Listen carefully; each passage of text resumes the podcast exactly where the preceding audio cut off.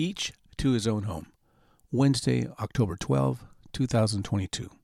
So after this row, they all leave, each to his own home. John 7:53. I recognize that the journey that ends on a cruel, blood-stained cross is still months away. But the presence of Jesus during the Feast of Tabernacles this day created some serious ripples. The religious leadership was already considering murder, or at least a conviction before the Roman prelate.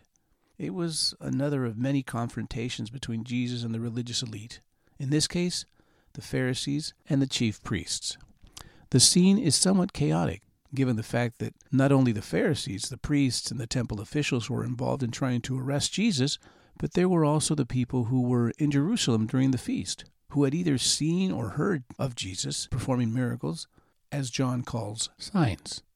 The crowd was divided. Many had become believers, others sided with the status quo.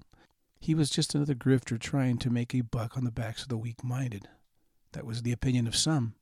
And then there were the religious leaders, who were determined not to let Jesus' popularity take hold, especially not on their watch. And so it was that all three parties, the power brokers, the crowd, and Jesus, went back and forth.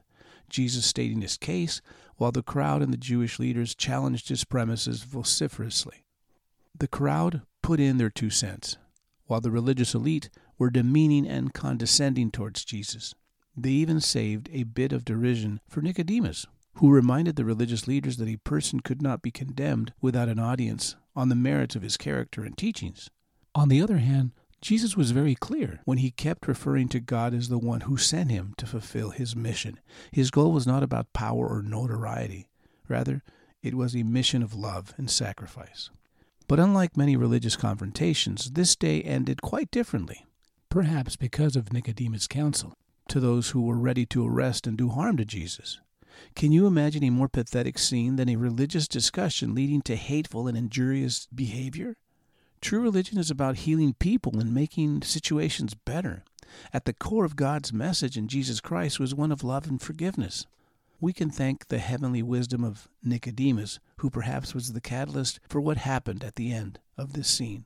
The Bible simply states, and everyone went to their own house. I am sure there may have been hurt feelings and misunderstandings regarding this man named Jesus. I am sure there was passionate discourse between the mixture of people gathered that day and the religious leaders. It was a powder keg on the last day of the feast, which ironically was established by God to represent the ability for believers to dwell with each other in peace and harmony. For once, the day of religious debate ended in people simply going home. So after this row, they all leave with no further discussion or debate. They just went home. Jesus left in peace. His mission was clearly a rescue mission of salvation. The crowd went home, passionately believing that their viewpoint was correct. But they went home. And finally, the religious powder brokers and lawmakers went home, perhaps to fight another day. I sense there were other Nicodemuses among those present that day. They were the salve that soothed the wounds incurred that day.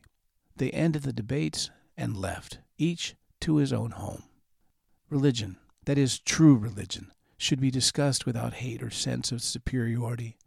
1 Peter 3:15 reads, "Instead, you must worship Christ as Lord of your life. And if someone asks you about your hope as a believer, always be ready to explain it. But do this in a gentle and respectful way. Keep your conscience clear. Then, if people speak against you, they will be ashamed when they see what a good life you live because you belong to Christ. We can learn from each other. We can disagree. But when the dialogue is over, passionate but not hateful, we can all go home to our house and pray for each other. Something to consider. Abba, let the words of my mouth and the meditation of my heart be acceptable in thy sight, O Lord, my strength and my Redeemer. In Jesus' name, amen.